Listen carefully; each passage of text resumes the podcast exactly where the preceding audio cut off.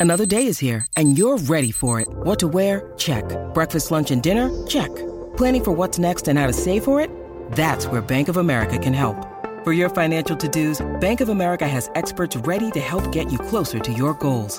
Get started at one of our local financial centers or 24-7 in our mobile banking app. Find a location near you at bankofamerica.com slash talk to us. What would you like the power to do? Mobile banking requires downloading the app and is only available for select devices. Message and data rates may apply. Bank of America and a member FDIC.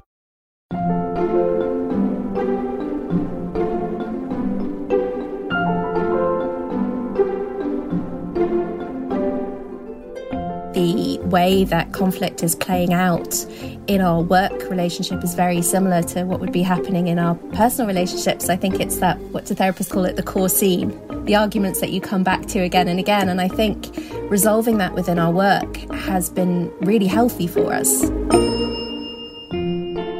Welcome back to Working. I'm your host, Isaac Butler. And I'm your other host, June Thomas. June, it is great to see you again on Zoom. How's things? things are great, thank you. I'm well. I, I, got to go to the dentist on two separate occasions this week. So Ooh. clearly, I am doubly energized by my time in the chair. And we all got to see each other in person last week. That is I know. when I say all, it's you and me and our great producer Cameron. We were actually all in the same room together. That was. I, I know it's only the second time I have been in the presence of Cameron Drews and seen the light that shines out of his magisterial person, and you know it, it was it's very impressive. It's, little it's intimidating. Little intimidating. it's quite a thing. So, who are our guests this week, June? So, our guests this week are Natalia and Lauren O'Hara. They are sisters from the north of England who write children's books together. They've created four so far. The first two are already out in the United States. That's Hortense and the Shadow and The Bandit Queen. They're both really fun. And then Frindleswylde will be out in the States this fall, and Once Upon a Fairy Tale will appear in the UK in June, and hopefully not too much later over here. And I should also mention that Lauren also illustrated a book written by Sophie Dahl. That's Madame Badobedah. Madame Badobedah. That's amazing. And you know what else is amazing? Siblings doing books together. My, my, my. Mm. Can I ask, though, what drew you, mm. a person I don't think of as reading a lot of children's books, to want to interview the O'Hara sisters? You are correct in that impression. Isaac. It was a tip from the wonderful Shana Roth, who's a Slate producer and sometime host of The Waves. She has a two year old and they're both big fans of the O'Hara's books. And so she told me I should speak with them, and I always do what Shana tells me. Ah, that's a good policy. That's a yeah. good policy. Yeah. Uh, I believe we have something a little extra for our Slate Plus subscribers this week. Oh boy, do we! I asked Evan how they reward the adults who read the books to their children or to children, and my favorite question. I asked about their Northern English roots after I noticed that one of the stories contained the rhyme boots, books, and newts.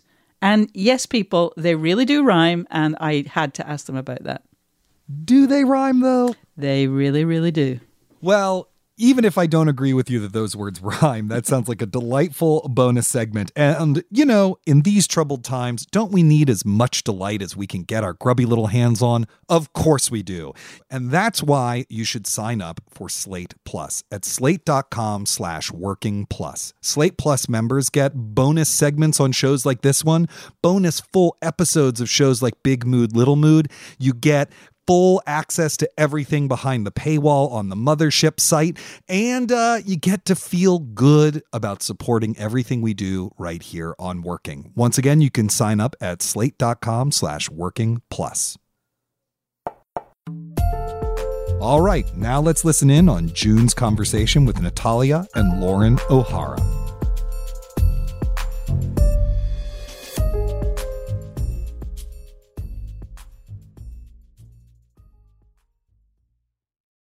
So please introduce yourselves and tell us what you do. We are Lauren and Natalia O'Hara, and we are a picture book author and illustrator team. And this is Lauren talking. So, how did this children's picture book collaboration come about? Where did it begin? It began when I was six and Lauren was three. And people used to ask us, What do you want to be when you grow up? And I used to say, I want to write books. And Lauren would say, I want to draw the pictures. Wow. Okay, that's a very distant origin story. But then when you came to be doing your first one, it must have been a bit more planned than when you were six and three. How did the first book that actually got published begin? It was. It took us a little while to come back round to that. I think we forgot about that aim for a really long time. but just coincidentally, I had done illustration at university and I'd actually dropped out because I, I didn't want to be, I decided I didn't want to be an illustrator. um, and Natalia had been doing English at university and we were a good few years out of university and she was working as a freelance journalist um, and copywriter, and I had worked in various design industries. And um, we went for a coffee one day, and Natalia came up with some fake Dr. Seuss lines, and I they they were great. And I just turned to her and was like, "You, you should write a children's book." And she turned to me and said, "You should illustrate a children's book." And I said, "No, that that's never happening." Why were you resistant? Well, I had dropped off my illustration degree halfway through because I I didn't think I could illustrate. Um, I was having quite a hard time on the course. It was a very intense course, a very good, very intense course. Mm. And at that point, I really I was struggling. I didn't think I could do it. I didn't have the confidence. And so it just felt like something that wasn't going to be possible for me to do. Um, but fortunately, I had a big sister who believed in me and who, uh, yeah, who was quite willing to strong arm me into it, for which I'm very grateful. I feel really bad for our listeners because, um, you know, this is an audio medium.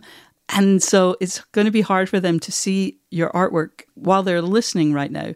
But let me assure them that the artwork is amazing. Uh, there's such a um, a charming and really compelling style. So it's funny for me to hear that you weren't always confident, or you because the art is beautiful. Thank you so much, June. That's really kind. so I'm glad that you persisted. Um, Natalia, I, I, I saw an interview that you did about your first book together, Hortensia and Her Shadow, and it almost made it sound like it was kind of a lark that you started to do a book together. Is that so, or, or did you take it deadly serious at the beginning? We take everything so seriously. we had very low self confidence, so we didn't think there was any chance it would get picked up, that we'd be signed by an agent, that we'd get a publisher. So, in that sense, we weren't taking it very seriously. But I think, in a way, not taking it seriously was slightly strategic Mm. And we were certainly taking the work very seriously. We, as soon as we started doing it, we both felt that we'd come home. We were doing the thing we would always meant to do.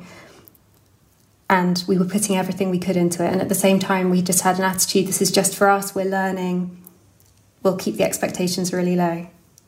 Actually, that reminds me, I wanted to ask uh, in the sort of biographical sketches, which in children's books are very brief, it mentions that um, you know when you first started working together, you had other jobs. Do you still have other jobs, or has this become a bigger part of your lives now?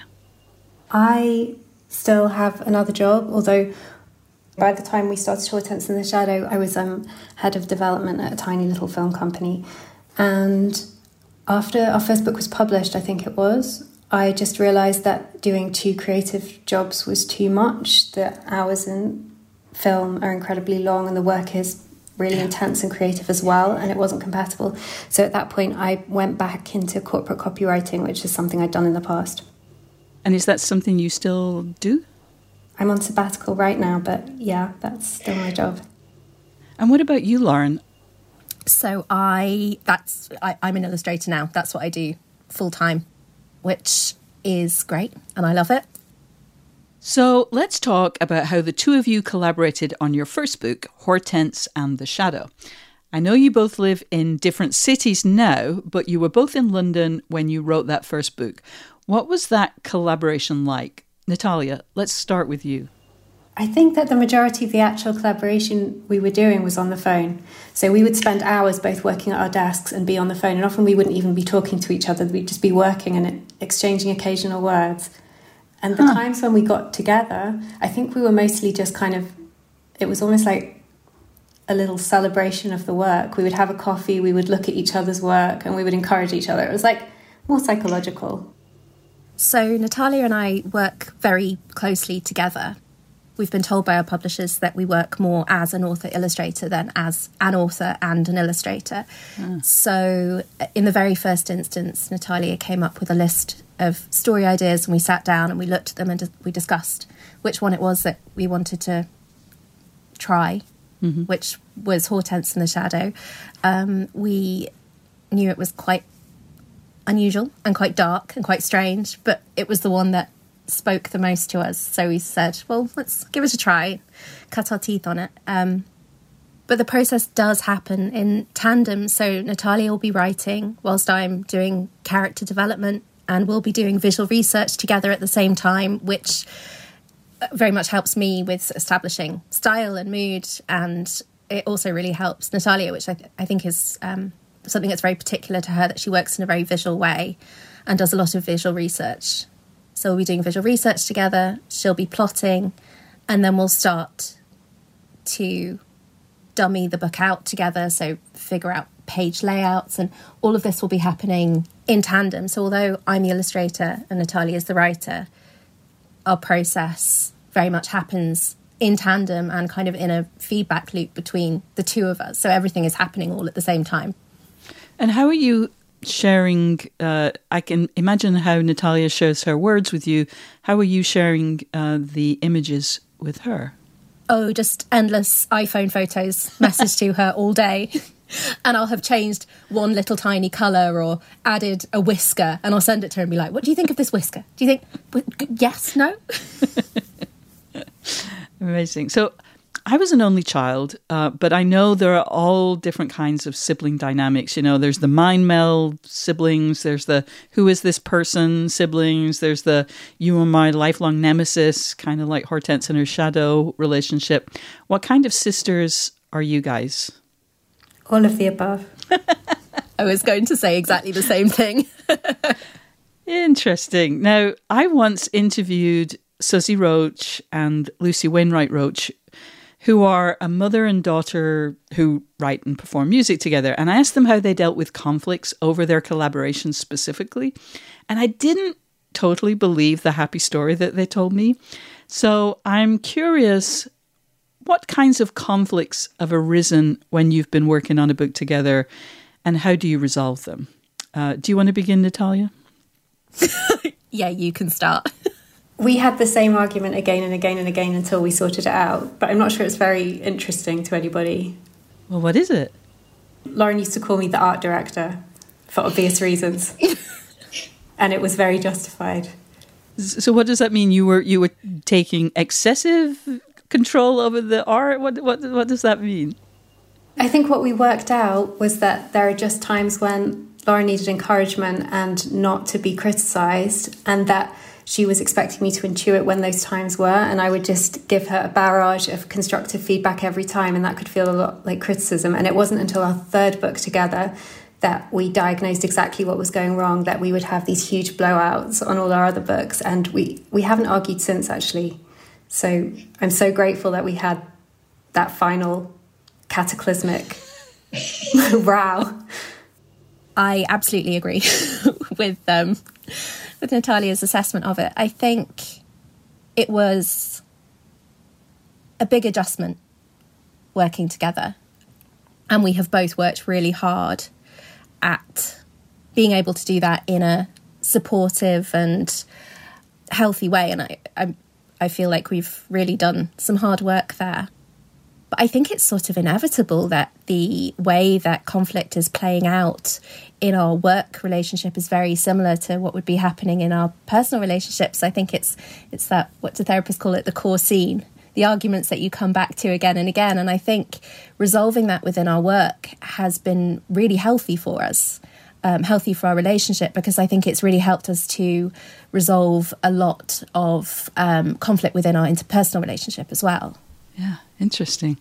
Um, children's books are very segmented in terms of audience, especially when it comes to picture books. You know, there's typically an indication, at least in the States, of the age range that the book is intended for or suitable for. How much attention do you pay to questions like reading level and so on? Are you given guidance on what subject is suitable for the different age groups? Natalia? No, you're not given much guidance. You're given criticism if they feel that you're hitting the wrong note for the age group that it makes the most sense to place your book in. That's when you start having those conversations. Do you have an example of when that's happened?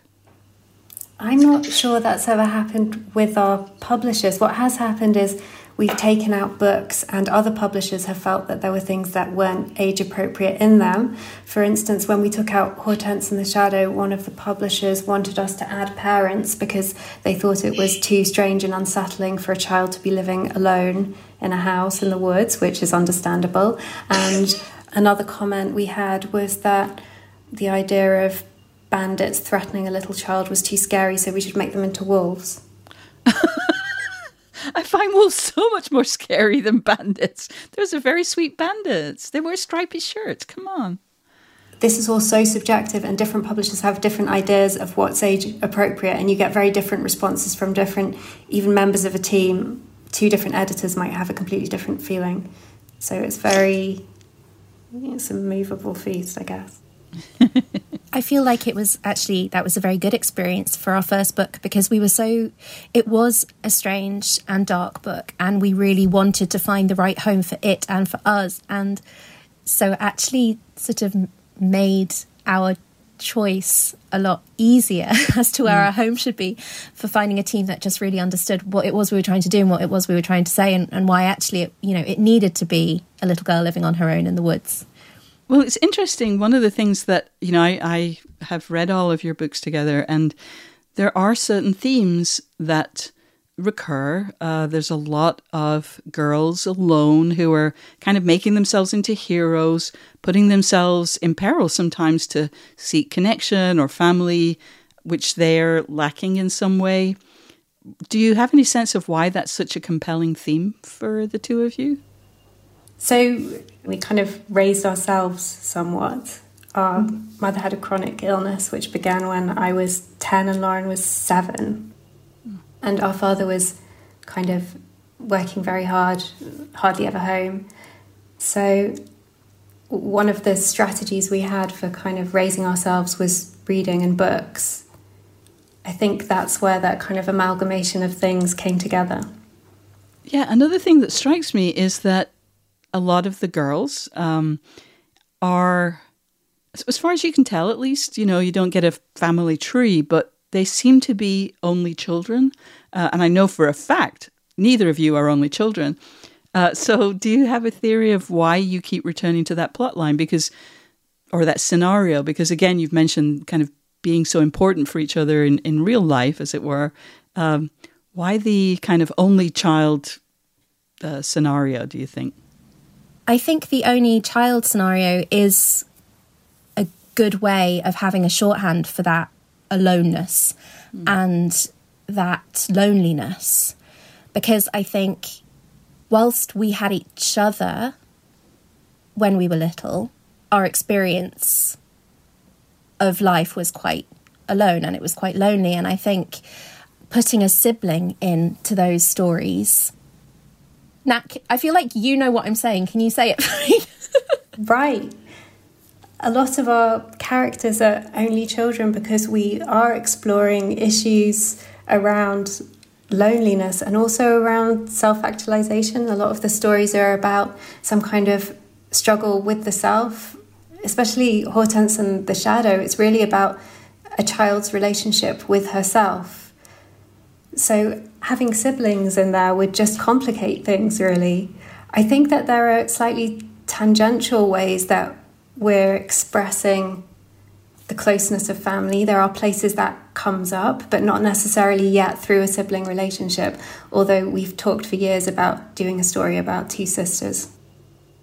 Before we leave the topic of kind of the content of your books, you know, there's a, I don't even know what it is at this point, a piece of received wisdom that may or may not be true, but it, there's a belief that girls will read books where boys are the main character, but boys won't read books where girls are the main character, and therefore there are more children's books with male protagonists.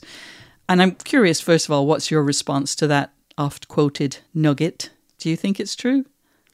I think sadly it is very true. Mm. I think it's somewhat of a self fulfilling prophecy. And I think it approaches the way adults give books to children because it's really a fallacy that recurs a lot that children are picking their own books. Children don't pick their own books, they don't go to the bookshops. It's the parents and the librarians and the teachers and aunts and uncles and grandparents who are putting the books into the children's hand. But in terms of the fact that our books could have been more commercial if they had male protagonists, we did consider that and we came up just before that huge moment, which I'm sure you remember, when suddenly everyone wanted to write about girls because there was kind of a deliberate effort to counteract it. We mm. didn't do it for that reason, we just did it because it's what we wanted to do. We're girls ourselves and we wanted to write books that were compelling and real, so we were writing from our own lives. I think Natalia is absolutely right. I think when I say it's true, sadly, it doesn't actually reflect what children's organic reading habits would be, but it absolutely reflects the gatekeepers. I worked in a bookshop, a lovely little children's bookshop in Dublin um, for a time, and you would have children coming in and just, you know, very organically and very delightfully and very joyously picking books off the shelves that they were drawn to. And I, I never really saw any particular split in terms of what they were picking up. But then it was the gatekeepers, it was the parents or the aunts and uncles who would come in and say, Oh, I don't want to buy that it's about a girl and it's it's for my nephew or, and it's it was hmm. very frustrating yeah. very sad well your books thus far at least have been about girls are they for girls or do you think they'll be more meaningful to little girls like how do you think about that which is kind of the other part of that question i guess We've actually had like some fan mail from little boys and some mums getting in touch with us saying that their boys like our books. And we've also had a couple of little boys dressing up as our characters. for World Book Day. So they do make their way into the hands of boys, but often I get the feeling that there's usually a mum who's giving the books to the boys because they're usually the ones who contact us. We'll be back with more from June's conversation with Natalia and Lauren O'Hara after this.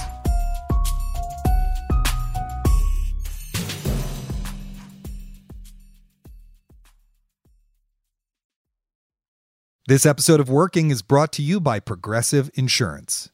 Hey, listeners, whether you love listening to in depth interviews and discussions of craft and the creative process, or whatever the heck it is all the other podcasts you listen to do, you call the shots with what's in your podcast queue, right? And guess what? Now you can call the shots on your auto insurance too. Enter the Name Your Price tool from Progressive. The Name Your Price tool puts you in charge of your auto insurance by working just the way it sounds. You tell Progressive how much you want to pay for car insurance, then they'll show you a variety of coverages that fit within your budget, giving you options. Now that's something you'll want to press play on. It's easy to start a quote, and you'll be able to choose the best option for you fast. It's just one of the many ways you can save with Progressive Insurance. Quote today at progressive.com to try the Name Your Price tool for yourself and join the over 28 million drivers who trust Progressive. Progressive Casualty Insurance Company and Affiliates, price and coverage match limited by state law. With supply chains becoming more complex, you need to stay on top of the latest logistics developments. So, if you work with logistics, you need the Beyond the Box podcast from Maersk. It's the easy way to keep up to date with everything from digital disruption in logistics to the need for supply chain resilience in today's market. Find out more and keep ahead of the game with the Beyond the Box podcast on logistics insights at maersk.com/insights. Hey listeners, it's Isaac here. You may have noticed that we've launched this new bi-weekly bonus version of the show focused mostly on listener questions and advice. It's called Working Overtime and you'll get it every other Thursday when you subscribe to our show. Which, by the way, if you're enjoying the show, why not go subscribe to it wherever you get your podcasts? But anyway, what I wanted to say is we would love to feature your questions, your concerns, your ideas, and more on the show.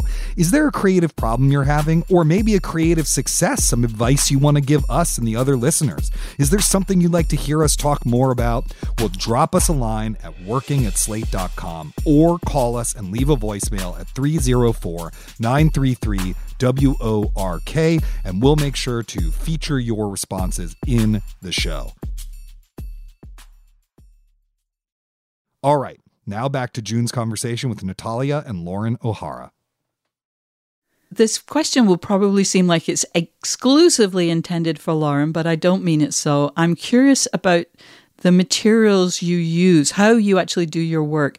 Um, what kind of art materials are you using, Lauren? And Natalia, do you write this literally in the same way that you do your other writing? I mean, do you use a, a the same kind of writing program, or are you handwriting? Uh, maybe let's begin with you, Lauren. I work almost exclusively with traditional media. I use a mix of inks and gouache, um, a lot of sketching out beforehand. And then I do my composing, uh, my sort of putting everything together digitally. Um, but in the first instance, everything is hand painted. But there are a lot more materials with Hortense in the Shadow than with later books, I think, because you were experimenting with a lot of different materials. So, for instance, in Hortense in the Shadow, there's watercolour, there's ink, there's gouache, there's acrylic. You used salt to create textures. I did. I think it took me a little while to streamline my process. And Natalia, what about you? It's probably the visual way I think, but I do a lot of boards and diagrams and charts and like I, I kind of draw out the plot a lot on paper. And I also do a lot of sketches as I'm kind of trying to find the structure and the, the mood. And it's also just something I do when I can't think of what to write next. But then once I'm actually drafting the book, I just do it on Word on my laptop. And when you say you're doing sketches, are you sort of showing progression, showing movement, or she does these absolutely incredible pen and ink drawings in the margins of little cities and uh, landscapes that they're absolutely beautiful. Wow. She's Gosh. very clever. Well, that's super interesting. And Lauren, are you kind of trying to match Natalia's sketches? Do you try and push them out of your mind? How do they affect your illustrations? I, I think I try my best to ignore them. that, that, that, because they are so lovely and so world building. As Natalia was saying, she's trying to do her own world building, and at the same time, I'm trying to do my world building. And although those two things are happening in tandem, and we have a very similar aesthetic, and um, that visual research is happening at the same time, I think in terms of my actual drawings, uh, it's quite important for me to sort of have building blocks and start from just very rough sketches, and so I try not to be too influenced um, by what Natalia has been sketching. But having said that, she's also um, has a we draw very different things. It's interesting because when she's doodling or when I'm doodling, we're do- doodling totally different things. So sometimes I have drawn on it because she has done these lovely um, sort of cityscapes and buildings, and it's something that I'm not particularly drawn to drawing and so I have asked her for reference of those before so that I can get some ideas for what some little buildings could look like. Lauren, you've done one book without Natalia. Uh, you provided the illustrations for, and I'm I don't really know how to say it, so I'm just going to take a, a run at it. Madame Badobedah, uh, which the text was written by Sophie Dahl, who, yes, is related to Roald Dahl. She's his granddaughter. Although I also want to note that she's also the granddaughter of the late monologuist Stanley Holloway. How did you come to work with her on what I believe was her first children's book? That's right, it was her first children's book. And she was publishing with Walker, and she actually requested me as the illustrator. She had been looking around trying to find somebody that she felt their aesthetic worked with her writing.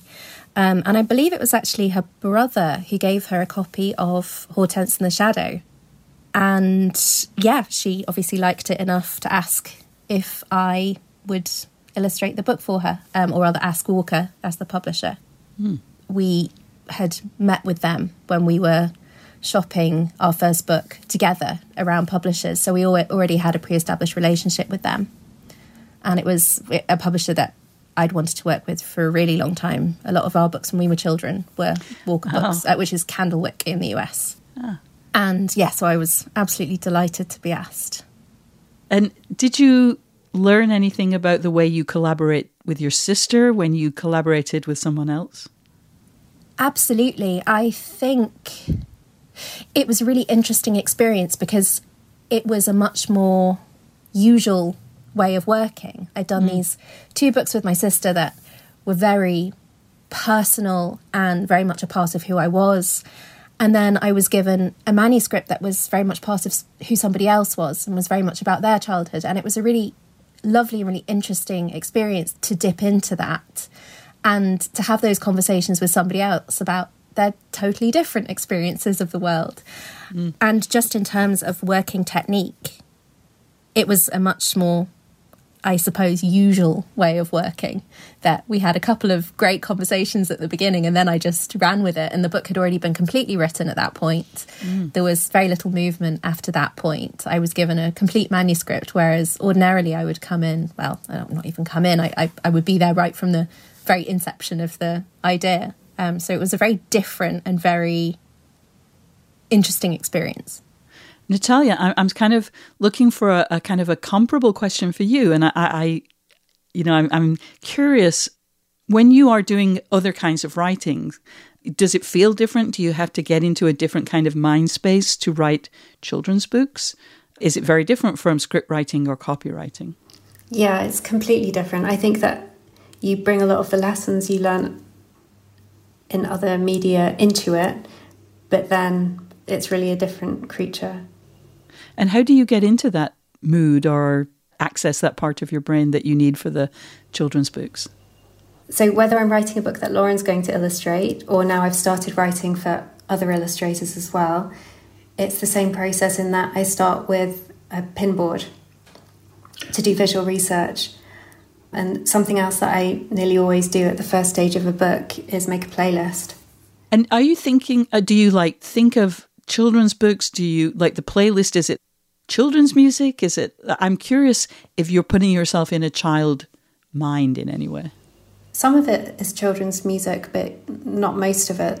I think it's more about the world, conjuring a sense of the world that it's in. Some of it isn't even music at all. When we were writing Frindleswylde, there were a few tracks on there that were just the sound of a snowstorm in a forest. I must wow. have listened to that for about an hour total, often while uh, writing. Can you describe that book? Because I think that will make sense if people have more of a sense of the narrative and the, the story that's going on in that book. Frindleswylde is a fairy tale about a little girl who lives in a cottage in the woods with her granny, and it's about a powerful winter spirit that haunts the woods and who finds a way to draw her into his underground lair, which is underneath a fish pond in the middle of the forest. And it's a wintry world. And once she's down there, he won't let her leave until she does three impossible tasks. And those kinds of, I don't know if we want to say classic fairy tales, um, that mood often kind of comes up in your books, right? Yeah, we had one enormous influence when we were children. Our mum is from Eastern Europe. She was born in the Czech Republic, and uh, her family had to leave very suddenly in the late 60s when the Russians invaded. And they had to pretend that they were going on holiday, so they were only allowed to pack one small suitcase each and her mother told her exactly what she had to pack, but because she was the youngest of three children, she wasn't being watched very closely. So instead of taking her coat, she took a book of fairy tales by Andersen, which were illustrated by the amazing Czech illustrator Trnka. And that was a book that used to sit on our shelves when we were children, like a piece of another world that had fallen into our living room. And it was a book that we were really obsessed with. And I think in some ways, Frindleswylde comes from that book and from experiences of sitting together on long afternoons, poring over it, and especially from the illustrations of the Snow Queen that were in there. That is an amazing story. And honestly, I'm a little surprised that you were allowed to touch it. I mean, I'm and I'm so happy because obviously it was like that could have become an object instead of an important book. Uh, can you describe the the importance of that book in your family life? I don't think I knew this story until very recently. Um, we were very fortunate that our mum absolutely loves children's books, and I think she was so keen for us to be surrounded by them and to enjoy them that I'm not really sure when I was little I knew the importance of it, but I definitely felt it. It definitely felt important. Actually, I'm curious. So, one of the things that I'm aware of um, from having friends, especially here in the States, where it's very common, um, the first child typically speaks, you know, if they're if one of their parents or both of their parents came from a different country, speaks a different language, the oldest one speaks it best, and the youngest ones tend to just have maybe less of a connection with the language just because of the nature of, you know, how immigrants assimilate or, you know, the role of grandparents or whatever. Is that true for you? Do you, are, are, do you both speak Czech equally well? Our mother didn't actually speak to us in Czech when we were children at all because she'd left under such traumatic circumstances and she just wanted to assimilate and she really didn't speak Czech very often at all, occasionally to her mum, but mostly they would speak in English. And it wasn't until we were adults that Natalia moved to Prague and started learning then. But I do think definitely that you're a little bit more closely connected with Czechness and Eastern Europeanness. Is that fair to say, Nat? I didn't really think Lauren had any connection, like emotional connection with that side of our heritage until the first time I saw one of her illustrations when we were working on Hortense in the Shadow. And then I thought, oh, that's where it comes out with her. That's so oh. true. It is very, very ingrained into the the aesthetic of my work. Um, I think you're right. I think I kind of buried it until I started painting. Natalia O'Hara and Lauren O'Hara, thank you so much for being with us today. It's been great to talk with you. Thank you so much for having us. It's been absolutely lovely. Thanks, June. Bye.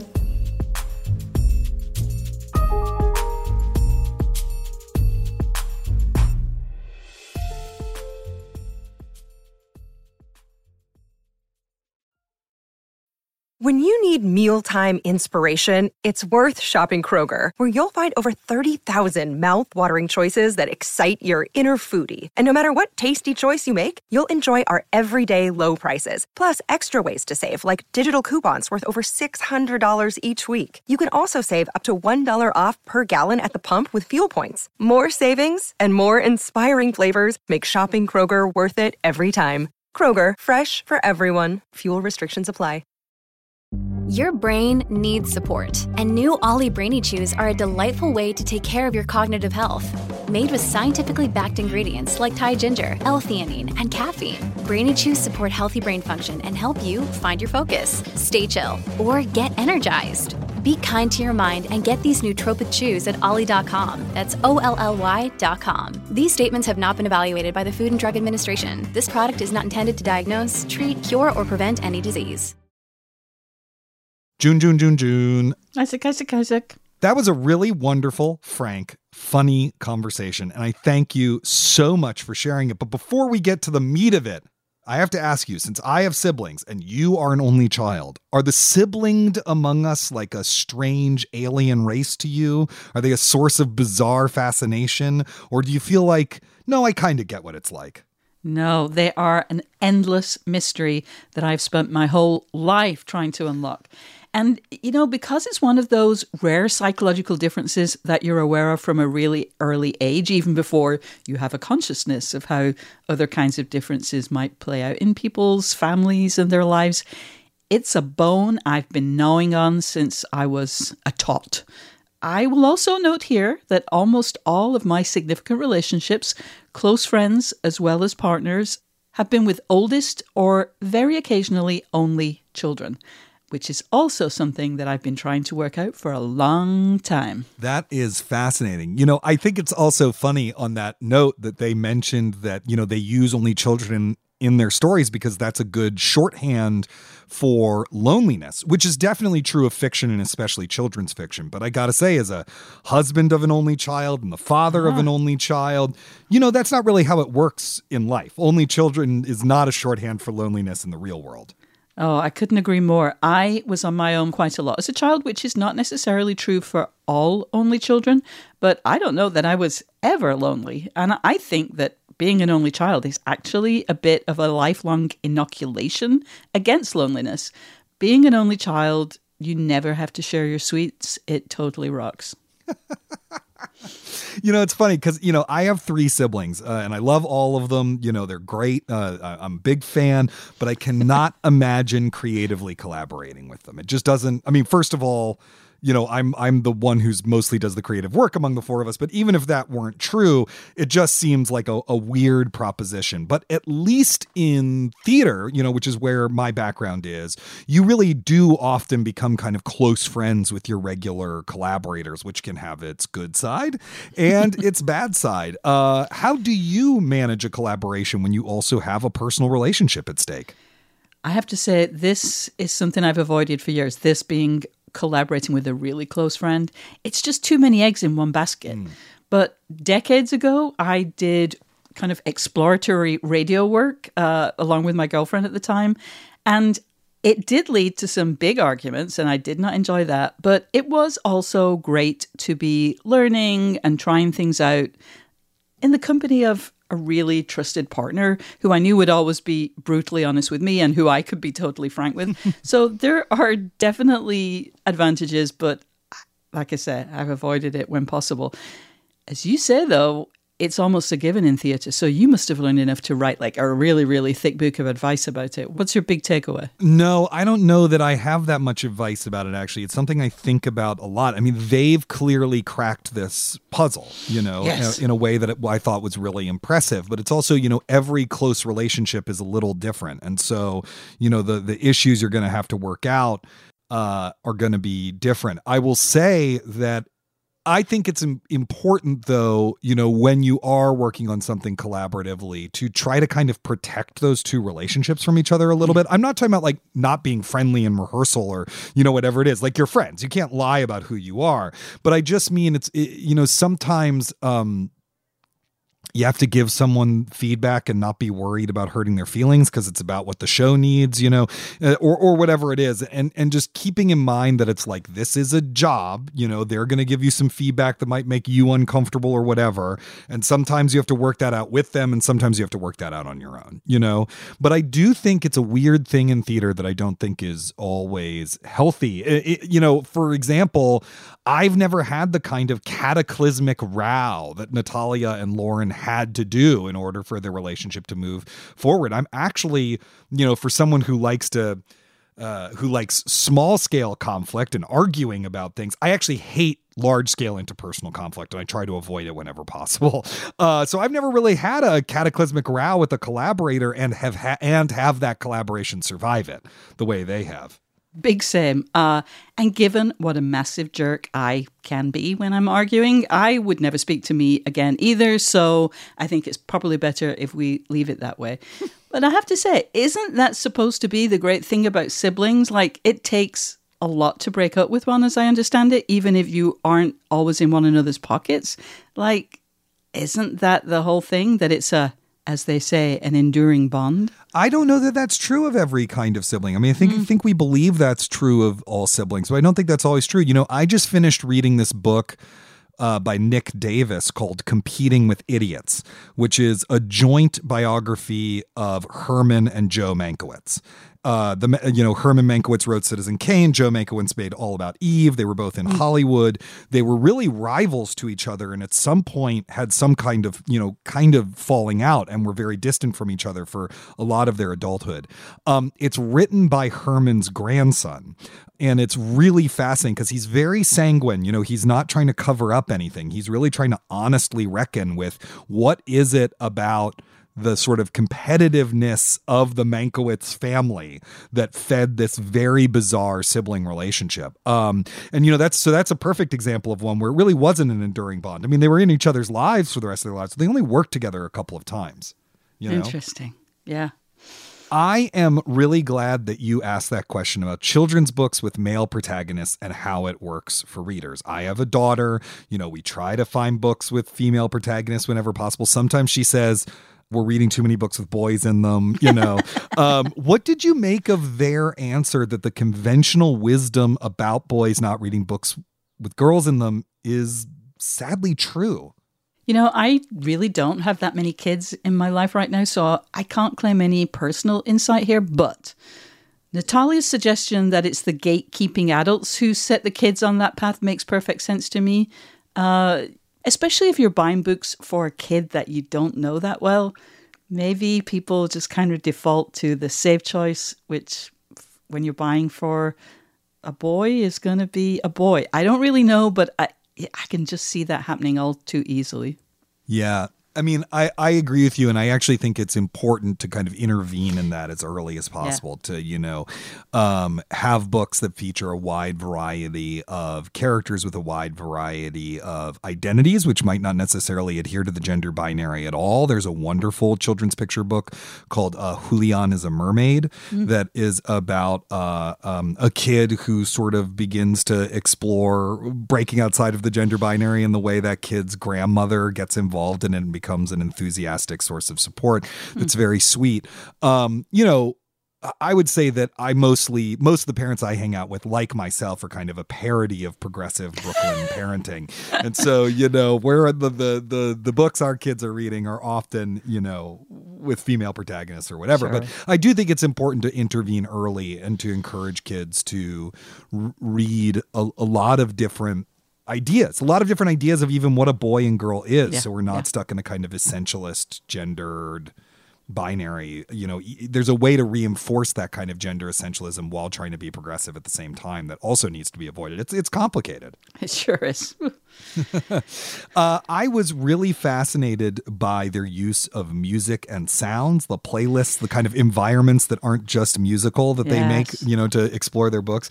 Uh, it seems to be a really wonderful way of accessing the soul of one's project. I go back and forth on using music because sometimes it makes it very hard for me to actually summon the words I need. Yeah. But it can also be a cool like sense memory exercise to get you back into it. Like if you haven't been if you take a long break from a project for whatever reason, often because there's a deadline for something else and you need yeah. to get back into it, like going back to that sort of thing is really helpful. But so I have to ask, have you made a playlist of I don't know great lesbian bands for your book or something?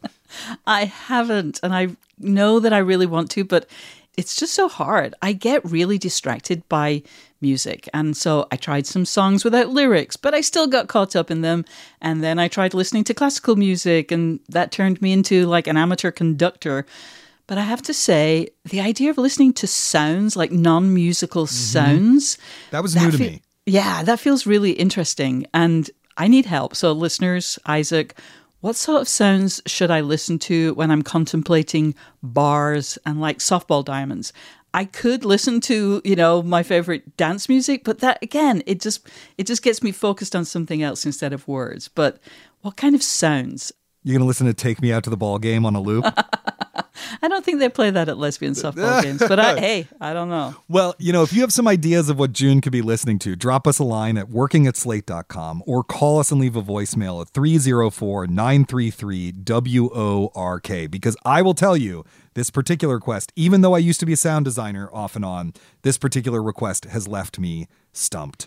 uh, I really, in part because he's such a formative influence on me, I loved that they were so enraptured by that Hans Christian Andersen book with the mm. with the Czech illustrations.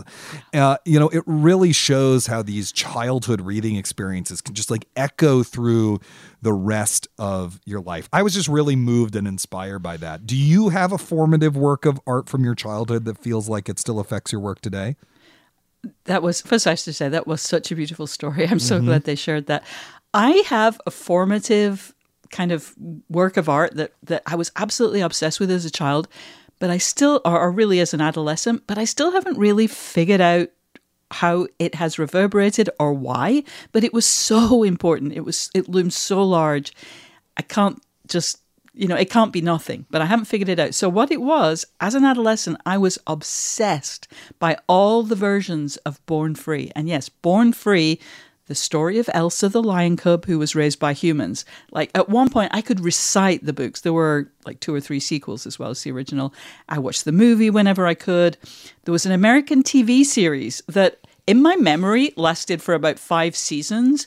I looked it up. It was one season. But I, I swear, like I, I had every episode on tape. And when I sound tape, this was before VCRs. So I used to record the the sound of the TV show with my cassette recorder.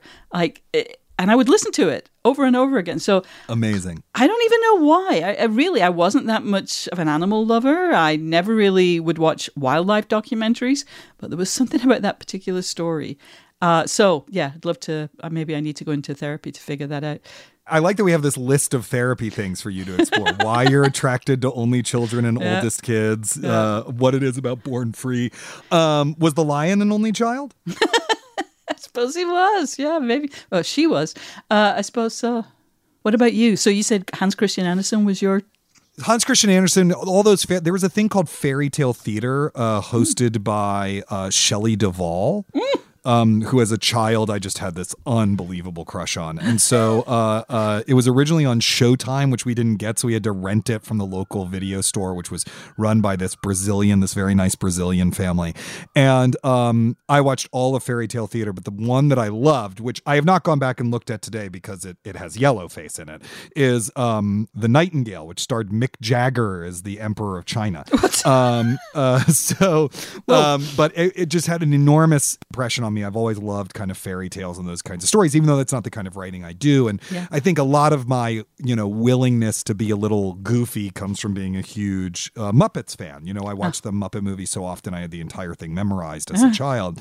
Um, but in terms of my like nonfiction work, I don't think any single thing has had as much influence on me as watching The Thin Blue Line in eighth grade with my mom um, that just blew my mind about like what nonfiction could be, what documentary could be. I mean, he got that guy freed from prison and found the real killer, you know, everything about it. And in fact, uh, when Dan and I were working on The World Only Spins Forward, I discovered that it was one of his favorite movies as well. And if you're a real hardcore World Only Spins Forward fan and the Thin Blue Line fan, I can tell you the afterward, the final gesture of the world only spins forward, the, the final little conversation with Tony is formally borrowed from the thin blue line. It's the only place in the book where you see the questions that we are asking as this kind of epilogic gesture. And that's because that's how the thin blue line ended. And so at some point we were like, we got to end it like the thin blue line.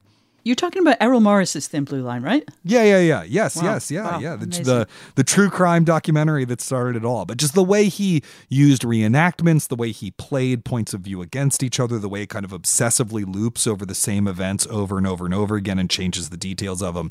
It was just a really life changing uh, work of art for me. And when I taught nonfiction, I would always show it to the students every year. Wow. That's all the time we have this week, unless, of course, you're a Slate Plus subscriber, in which case, of course, you will soon have a little something extra from this week's interview. Not only that, but if you join Slate Plus, you'll get extra segments of shows like Big Mood, Little Mood, which this week I was a guest on.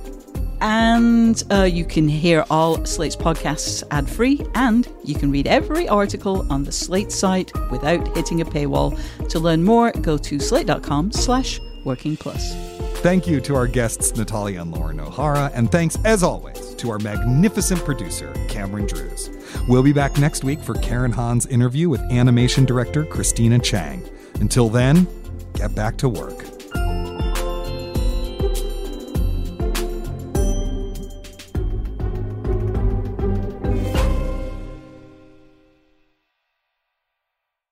This is the story of the one. As head of maintenance at a concert hall, he knows the show must always go on. That's why he works behind the scenes, ensuring every light is working, the HVAC is humming, and his facility shines. With Grainger's supplies and solutions for every challenge he faces, plus 24 7 customer support, his venue never misses a beat. Call quickgranger.com or just stop by. Grainger, for the ones who get it done.